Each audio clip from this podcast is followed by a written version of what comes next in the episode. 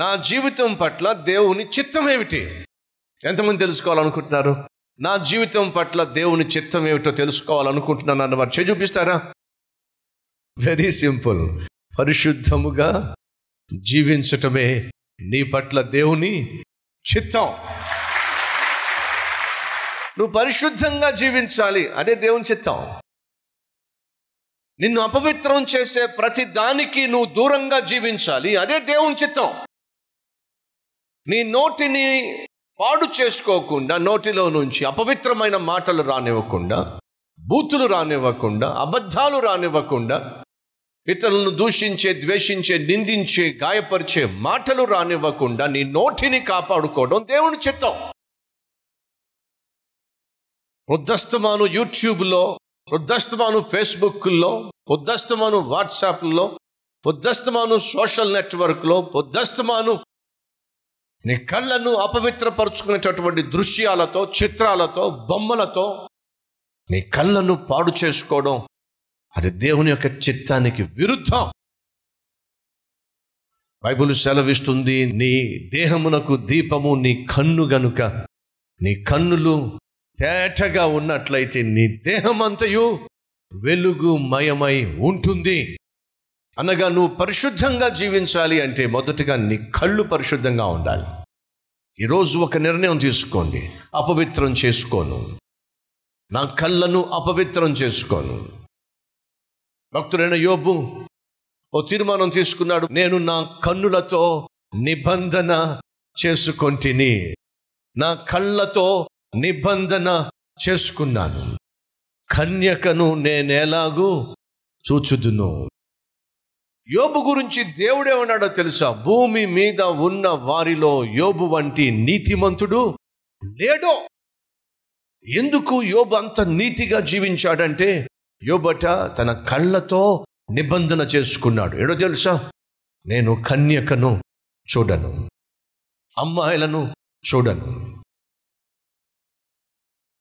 Henry Ford అనేటటువంటి వ్యక్తి మీకు తెలుసా? ఫోర్డ్ కారును సృష్టించినవాడు. ప్రపంచవ్యాప్తంగా పేరు సంపాదించాడు. యాభై సంవత్సరాలుగా తన భార్యతో చక్కని కుటుంబ వ్యవస్థను ఏర్పరచుకొని యానివర్సరీ సెలబ్రేట్ చేసుకుంటూ ఉంటే మీడియా వాళ్ళు వచ్చి అడిగారు యాభై సంవత్సరాలు మీరు ఇంత విజయవంతమైనటువంటి కుటుంబ వ్యవస్థను ఎలా మీరు కాపాడుకోగలిగారు? అని అంటే ఇంగ్లీషులో ఫోర్ డి విధంగా అన్నాడట. ఏముంది? దీనికి సూత్రం ఏమిటి? అని అంటే అన్నాడట స్టిక్ విత్ వన్ మోడల్ అన్నాడట. ఏమిటది? Stick with one model Ford car అనేది ఒక కంపెనీ ఒక మోడల్.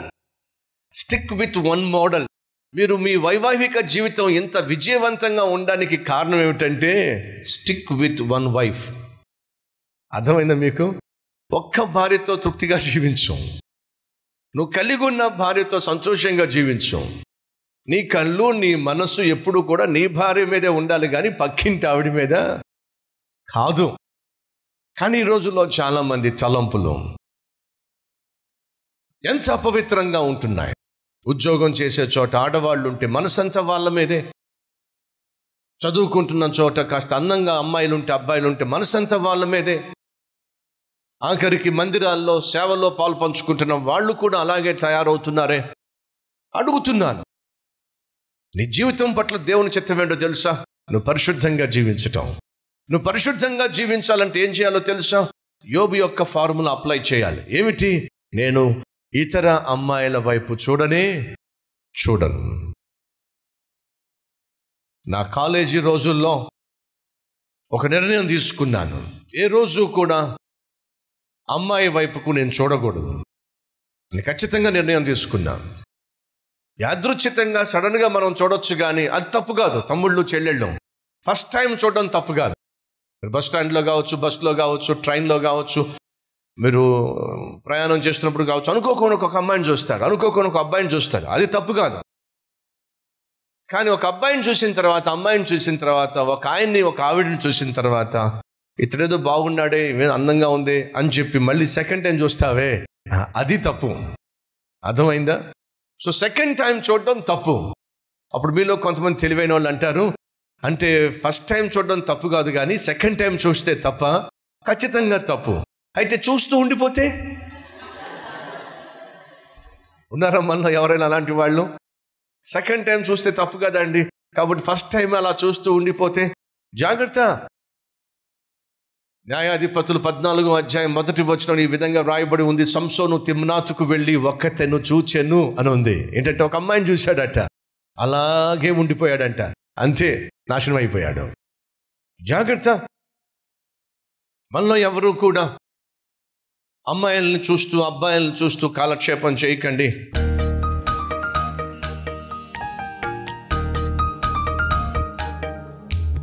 పరిశుద్ధుడు అయిన తండ్రి మాతో సూటిగాను స్పష్టముగాను మా ఆత్మీయ జీవితాన్ని నిర్లక్ష్యము చేయకూడదని మా కళ్ళను గాని మా తలంపులు గాని మా శరీరాన్ని గాని మా ఆత్మీయతను గాని యవ్వనాన్ని గాని అపవిత్రపరచుకోవడానికి వీల్లేదు నాయన. మా జీవితాలు ప్రభానికి అంగీకారముగా నీకు నిత్యము మహిమకరముగా ఉండాలి అంటే మేము పరిశుద్ధముగా బ్రతకాలి.